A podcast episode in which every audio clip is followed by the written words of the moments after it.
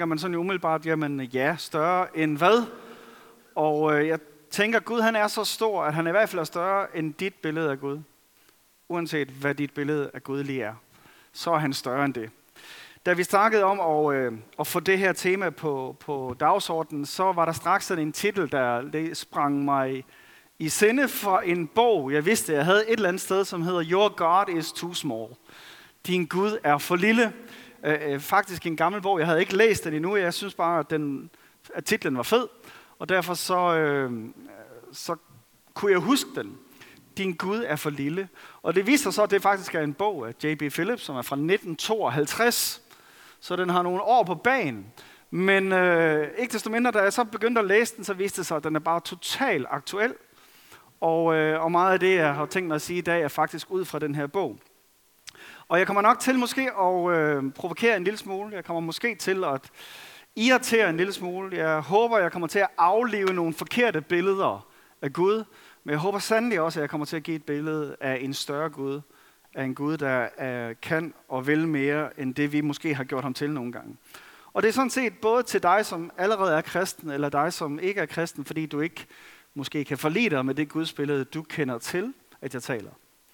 Og øh, hvis I sidder derhjemme i, sammen med nogen, så øh, er det måske en god idé lige at tage nogle notater, fordi som sagt, så kommer I til at, at kunne diskutere det bagefter, der kommer til at være nogle spørgsmål. Se, det, der sker, det er, at vores verdensbillede, det udvider sig hele tiden. Som mennesker, så lærer vi hele tiden nyt, vi får flere erfaringer, vi øh, bliver klogere, videnskaben udvikler sig, så vores mentale verdensbillede og vores generelle verdensbillede som samfund udvider sig hele tiden, teknologisk og på mange andre måder. Men det er bare ikke altid, vores gudsbillede udvikler sig. Faktisk så er det så tit, at vores gudsbillede er stivnet i det, du enten lærte i uh, søndagsskolen eller børnekirken, eller med ham, som du først talte om Gud med. Det billede af Gud, du fik der, det er som oftest det, du faktisk ender med. Det, du, det der sidder fast på en eller anden måde, og så har det typisk ikke udviklet sig ret meget. Og når så resten af dit liv, og når dit mentale jeg og din viden, den udvikler sig, og dit gudsbillede stadigvæk er låst fast, jamen så ender det med, at der kommer et gab imellem de to ting. Og, øh, og så ender det faktisk nogle gange med, at enten så, øh, altså, så får man sådan et spirituelt jeg og et søndags jeg øh, på den ene side, øh, og så har man sit hverdags jeg og sit rationelle jeg på den anden side. Og de to ting kan komme til at ligge rigtig langt fra hinanden i virkeligheden. Og pludselig så kan det være sådan, at du ikke synes, du kan tilbede Gud, uden at du fornægter din egen erfaring. Eller det kan være sådan, at du måske på en eller anden måde hele tiden er lidt smule bange for, at hvad nu hvis der kommer en ny opdagelse? Hvad nu hvis jeg hører et nyt argument, som ikke passer ind i mit gudsbillede? Falmer det hele så? Krakelerer det hele så? Og, og er det ikke også rigtigt, at vi skal blive som børn for at komme ind i Guds rige? Så på en eller anden måde, så skal vi måske bare skrue hovedet af og tage hjernen af, og så sige, at Gud han er sådan, som jeg engang hørte, han var. Men det tror jeg ikke. Jeg tror, at vores Guds billede skal udvikle sig hele tiden. Vi har ikke en gang forstået, hvordan Gud han er, fordi han er jo netop større. Og lad mig bare lige for at sige, at det kun er mig, der siger det, læse et par, par enkelte skrifter øh, her fra Paulus, hvad han siger om det. Romerbrevet 16, 25. Gud vil styrke jeres forståelse af mysteriet om den frelsesplan, som i umindelige tider har ligget skjult. Han vil styrke jeres forståelse. Filipperbrevet 1, 6. Jeg beder om, at jeres kærlighed må blive ved med at vokse, og de må sta- få stadig større åndelig forståelse og dømmekraft. Stadig større åndelig forståelse og dømmekraft. Kolossenserbrevet 1, 10. Så I kan leve sådan, at det ærer og glæder Herren. Det gør I ved at udføre alle slags gode gerninger, og stadig vokser i jeres forståelse af Gud. Kolossenserbrevet 3.10, I har iført jer det nye liv, som vokser og fornyes i takt med jeres forståelse af Gud. Dit nye liv vokser i takt med forståelse af Gud. Og jeg kunne nævne mange andre eksempler. Hele vejen igennem det nye testamente tages der om, at vi skal vokse i vores forståelse af Gud.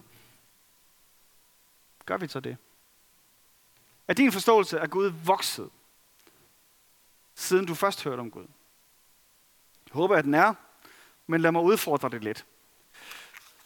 Det jeg kunne tænke mig nu, det er at prøve at gå igennem et, en hel række forkerte gudsbilleder. En hel række begrænsede gudsbilleder. En hel række gudsbilleder, som er mindre end det, han faktisk er. Og hvordan kan vi så sige, hvordan han faktisk er? Det kan vi faktisk jo hovedsageligt kun igennem Jesus. Hebræerbrevet 1 siger sådan her i vers 3. Han er Guds herlighedsglans og hans væsens udtrykte billede, altså Jesus. Jesus er Guds udtrykte billede, hans væsens udtrykte billede. Så hvis vi gerne vil vide, hvordan Gud er, så bliver vi simpelthen nødt til at kigge på Jesus. Det er det bedste, vi har. Øh, og det er ret godt, og det skal jeg nok også komme mere ind på.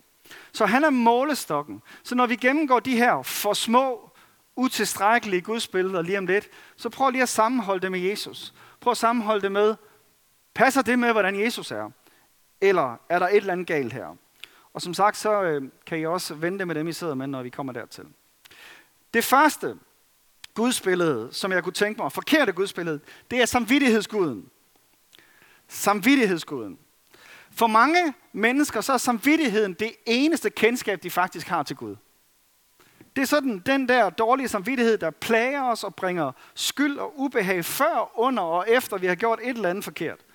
Og der er ingen tvivl om, den findes, men det er ikke Gud. Og gør den til Gud bliver et problem. For det første så er den overhovedet ikke pålidelig. Og hvordan skal du nogensinde få lyst til at tilbede, elske og tjene en nagende indre stemme, som enten ødelægger al glæde, eller måske sådan lige får dig til at holde dig på dydens rette vej? Er det så noget, der får lyst til, at du bare, okay, den, den Gud vil jeg tilbede? Der er et eller andet helt galt, når vi ender der. Og for det andet, så kan samvittigheden så let perverteres. Eller den kan være ødelagt fra starten. Eller den kan ignoreres. Eller den, hvis man er ufølsom, så kan man helt overhøre den. Øh, og på en eller anden måde, så bliver det bare en meget utilfredsstillende Gud. Samvittigheden findes, den er i udgangspunktet god. Men en samvittighed bliver udviklet. Den bliver formet af din opvækst. Den bliver trænet. Der er propaganda, der kan være med til at ændre din samvittighed. Og det ved vi alle sammen godt, men prøv lige en gang at tænke over det. Hvis der er nogen af jer, der er vokset op i, i kristne hjem, så har I helt sikkert fået noget at vide, som I tænkte var forkert, og så har I senere hen fundet ud af, at det var måske virkelig ikke så forkert. Og hvis du går en lille smule tilbage i tiden, så er det meget tydeligt. Altså min mor fik at vide, at man kunne ikke have rødt på. Det ved jeg ikke, om der er nogen, der lever efter i dag. Men, men hvad betyder det? Det betyder, at når hun så havde rødt på, så havde hun dårlig samvittighed. Vores forældregeneration havde det måske dårlig samvittighed, hvis de gik i biografen. Hvis de spillede kort. Alle mulige andre ting, som vi i dag ikke har dårlig samvittighed over. Er det så vores samvittighed, der har ændret sig? Eller er det fordi, den i virkeligheden er formet af den, det miljø, du er i, og den kultur, du er i? Selvfølgelig er det det sidste. En hver sport, så vil der være nogle ting, som du bliver, bliver indoktrineret om, er rigtigt og forkert. Jeg så en, der skulle have jagttegn i fjernsynet for nylig her. Og, øh, og det er jo sådan noget med, at der skal være et vist antal meter hen til forskellige bytte, inden du må skyde. Og der er ingen tvivl om, at hvis du er blevet trænet i det, så vil det helt sikkert være sådan, at hvis du kom til at skyde et dyr, der var for tæt på, så ville du have dårlig samvittighed. Er det Gud? Nej. Eller hvad med corona? Bliv hjemme. Handel ind kun én person i husstanden. Vask dine hænder osv. Er der nogen af jer, der i coronatiden har haft dårlig samvittighed? Jeg kan se jeres hænder derude. Selvfølgelig er der det. Og er, er det fordi, at det er Gud, der siger det til os? Nej, det er fordi, vi har fået trænet, at det her det er det rigtige at gøre. Så, så at gøre det til, samvittigheden til Gud er virkelig et problem. Øh, og det er jo ikke noget nyt det her heller med de regler, vi har lige nu. Øh, jeg så et, øh, et sådan et slogan fra under 2. verdenskrig, så, som hed, Is this travel really necessary? Altså hver gang man skulle ud og rejse, så var der plakater, hvor der stod, er det virkelig nødvendigt, du rejser? Fordi du bruger energi, og det kunne vi bruge til kriseindustrien og sådan noget. Øh, så det er slet ikke noget nyt med de der budskaber, som egentlig giver dårlig samvittighed, men der er ingenting med Gud at gøre. Eller for den sags skyld i Nazi-Tyskland, hvor propagandamaskinen var så effektiv, at man skulle have jøder. Og det vil sige, hvis du som en god nazist faktisk kom til at gøre noget godt over for en jøde, så vil du få dårlig samvittighed. Mere skal man vist ikke sige for at sige, at den der dårlige samvittighed har ikke noget med Gud at gøre. Og så er der jo for øvrigt også sådan, at mange kristne er sådan en lille smule perfektionistiske, har jeg opdaget. Ikke? Og faktisk så kan vi få dårlig samvittighed, hvis ikke vi gør det sådan helt op til standard. Hvis ikke alt ligger snorlige, tror jeg virkelig, at universets skaber er interesseret i sådan noget. Nå, det kan vi snakke lidt mere om. Den anden det andet forkerte gudsbillede, jeg kunne tænke mig at tage fat i, har jeg kaldt forældre tømmermandsguden. Forældre tømmermandsguden. Vi ved godt, at vores liv i en kæmpe stor udstrækning bliver formet af vores forældre. Det er så vigtigt, den der tidlige periode i dit liv, øh, hvordan dit forhold til dine forældre har, var. Og hvis, øh, hvis dit det var uproblematisk, så er det ikke sikkert, at du tænker over det. Men øh, du kan bare spørge en hver præst, eller psykolog, eller rådgiver, og så finder du lynhurtigt ud af, at det har ufattelige konsekvenser, hvordan dit forhold til dine forældre var i begyndelsen. Og tit så kan der være en øh, urationel, eller irrationel hedder det vel, frygt for autoritet. Eller der kan være en frygt for en dominerende far, en dominerende mor eller person. Man kan blive neurotisk over at skulle gøre tingene perfekt, perfekt og mange andre ting. Og sagen er, at vi projicerer det der billede over på Gud, og så bliver vores gudsbillede formet af sådan et hangover fra vores forældre. Det, som vi sådan på en eller anden måde tænker, sådan, er vores, sådan var vores forældre, så bliver vores Gud også sådan. Og så bliver det på en eller anden måde noget, der præger vores gudsbillede. Faktisk er der en hel del kristne, som evangeliserer ud fra det der princip. Hele deres måde at fortælle gode nyheder på, er at bringe skyld. Er, at du skal få den der fornemmelse af, at du ikke er god nok. Og det er der rigtig mange, som får den fornemmelse, fordi det er det forhold, de havde til deres forældre, at de ikke var gode nok. Og dermed så virker det jo på en eller anden måde. Men det har bare overhovedet ikke nogen relation til Gud.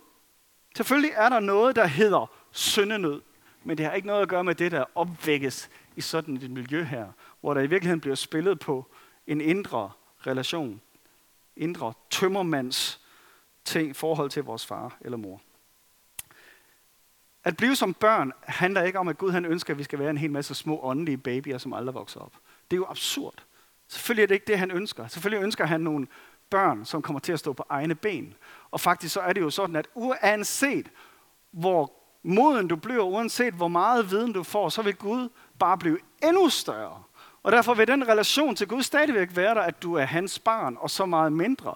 Det handler ikke om, at du skal lukke af og tænke, min Gud han er sådan der. Den tredje, det tredje forkerte billede er bedstefarsguden. Og det er jo nok som de fleste danskere kigger på Gud, som sådan en gammel mand med skæg. Han er i hvert fald gammel, ikke? Rigtig gammel, og han sidder deroppe på tronen, han kan næsten ikke gå. Og, øh, og, og hvorfor er det, at vores gudsbillede tit ender med sådan et bedstefars gudsbillede? Jamen det er helt logisk, når du tænker over det.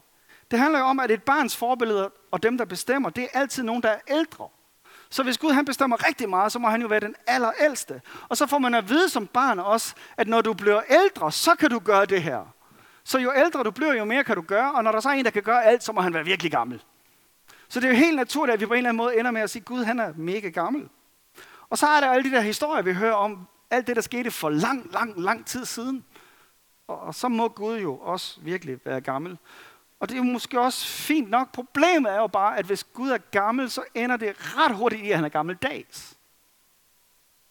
Ikke bare, at han er gammel, men at han er gammeldags. Og så glemmer vi, at Gud han er fuld af energi. Gud han arbejder med uhindret energi og kraft i universet lige nu, og har en plan for, hvordan den her verden skal komme til at se ud. Og han er ikke træt og sidder på en trone og kan nærmest ikke bevæge sig. Han er frisk og har masser af energi og vil noget med den her verden. Jeg tror, hvis vi sådan umiddelbart blev spurgt, tror du, at Gud han forstår mobiltelefoner? Så vil vi sige, ah, ah, det gør han nok ikke. Hvad er det for noget? Selvfølgelig gør han det. Det er universets hersker, vi snakker om. Men, men vi har en eller anden underbevidst, nej, han har nok ikke helt fulgt med udviklingen.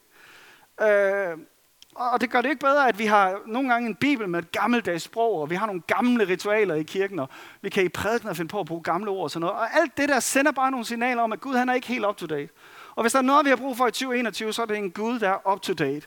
Og en, et billede af Gud som den han er, i tiden, styr på det hele, og vil noget og har masser af energi.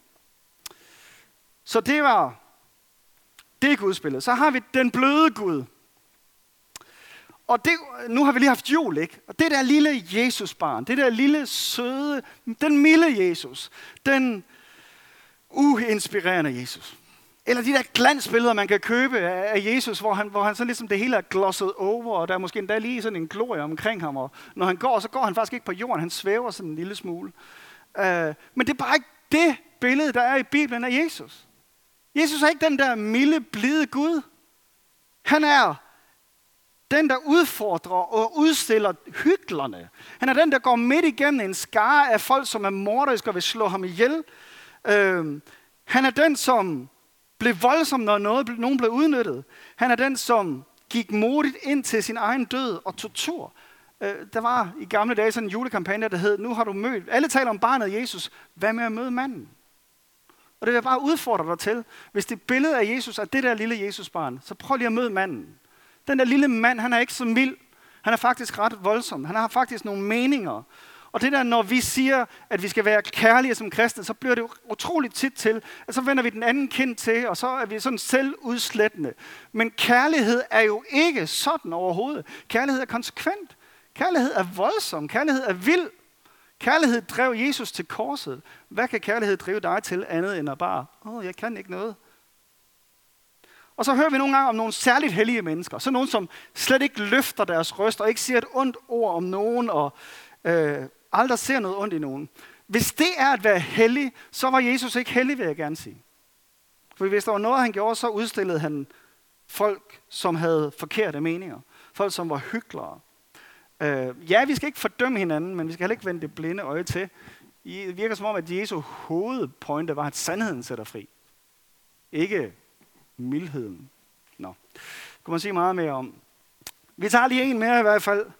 Den krævende Gud. Kender I den Gud? Den krævende Gud. Gud, han er jo fuldkommen. Og Jesus siger endda, at vi skal være fuldkommende, ligesom jeres himmelske far er fuldkommen. Au! Og det ender for utrolig mange kristne med sådan noget total præstations noget, med en Gud, som aldrig er tilfreds.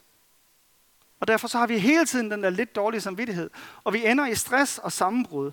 Og det, som skulle være et liv i frihed, bliver i virkeligheden sådan noget ængstligt slaveri, hvor vi prøver på at leve op til Guds standard. Og jo mere du tænker over Guds krav, jo mere elendig bliver du.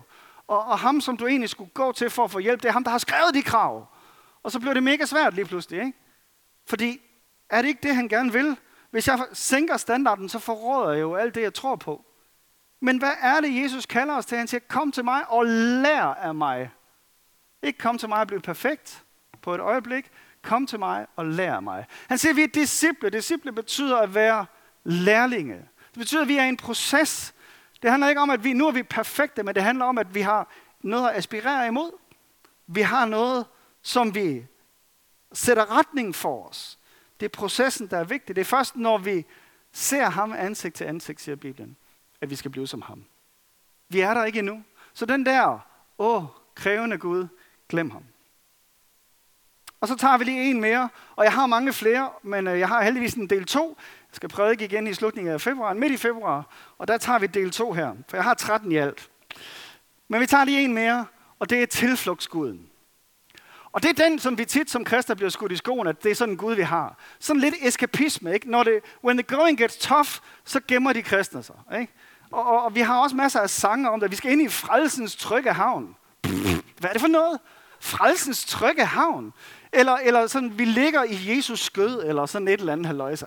Det er simpelthen ikke det, Bibelen taler om.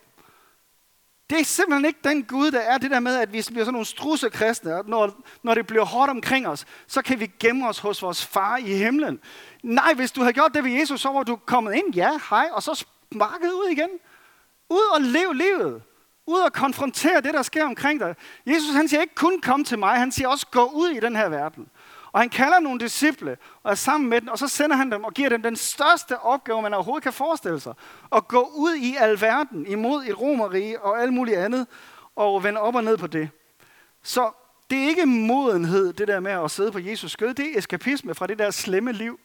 Han siger, at de skulle have et liv i overflod, og så fik de en opgave, som var så stor, at den kunne vælte en vær. Hvis ikke vi husker at gå ud os, så får vi ingen åndelige muskler. Ej, vi kan nå en mere. Vi tager lige en mere. Og det er den, der hedder vores Gud. Fordi den er også skræmmende.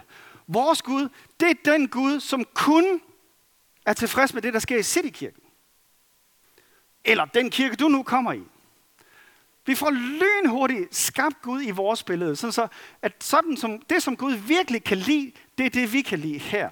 Det, vi har besluttet os for, er det rigtige. Og dermed så er alle de andre en lille smule forkerte. Og vi kan lynhurtigt finde på, hvordan, altså finde ud af, hvad er det, alle de andre kirker gør forkert. Så, så vi får sådan en, en tæmmet Gud, vi har puttet ned i en kasse. Og uden for den kasse, der kan han ikke gøre noget som helst. Og hvis der er noget, jeg kan sagtens forstå folk uden for kirken, der kigger på det der og siger, der er ikke meget Gud over det, var. Hvis, hvis den der Gud kun han kan holde sig inden for de rammer, I har sat for ham som jeres fællesskab her, så er der ikke meget Gud over det. Så lad os lige få brudt ud, lad os få kigget på, hvem er det egentlig Jesus er? Hvordan er det, han viser os, Gud er? Og så lad os få afmonteret nogle af alle de der forkerte gudsbilleder, så, så vi kan finde ud af, at han faktisk er større end dem, og meget mere fantastisk at være sammen med. Lad os bede sammen. Far himlen, tak fordi du er større end alt, hvad vi kan forestille os om dig. Og her jeg beder om, at du vil lade os stadig vokse i vores forståelse af, hvem du er udvide vores horisont, her. Her vi omvender os der, hvor vores gudsbillede er blevet begrænset af alt muligt, her, som ikke er dig. Tak, her, at øh, du vil lade os få en stadig større forståelse af, hvem du er, hvor stor du er. Og her beder om, at du bryder alle vores grænser og rammer for det her. Her hjælp os der, hvor det er nogle helt dybe, rodfæstede forståelser af, hvem du er, som er svære at slippe af med. Kom og vis dig selv som den, du virkelig er. Og tak, Jesus, at du kom og var Guds tolk. Kom og viste os, hvordan Gud i virkeligheden er. Hjælp os her også, når vi læser om dig, virkelig at forstå, hvordan du er Gud. Amen. Amen. Tusind tak til Johnny. Det er lige præcis det, vi har brug for at høre. At, øh, at der bliver rocket ved vores gudsbillede. Så rigtig hjertelig velkommen også at diskutere og debattere det lidt derhjemme. Vi lader spørgsmålene stå på skærmen her efter gudstjenesten lige om lidt, når vi siger farvel herfra. Men øh, tag muligheden op øh, for at tænke lidt over dine egne gudsbilleder. Hvor kunne du genkende dem fra dig selv? Hvor kan du måske genkende dem fra andre? Og hvad kan vi gøre for at få luet ud i vores gudsbillede, så vi virkelig vokser i vores forstå- forståelse af Gud. Så tak for i dag. Tak, at I var med i hjemmene. Vi glæder os til den dag, hvor teknikken kan finde ud af, at vi også ser jer. At vi ikke kun øh, er her, og I ser os, men der kommer forhåbentlig en dag, hvor vi kan gøre det, øh, hvor, hvor vi kan gøre genkald og kan se jer alle sammen. Så her en rigtig god søndag, og fortsat god, øh, godt møde derhjemme i hjemmene. Vi ses igen næste søndag.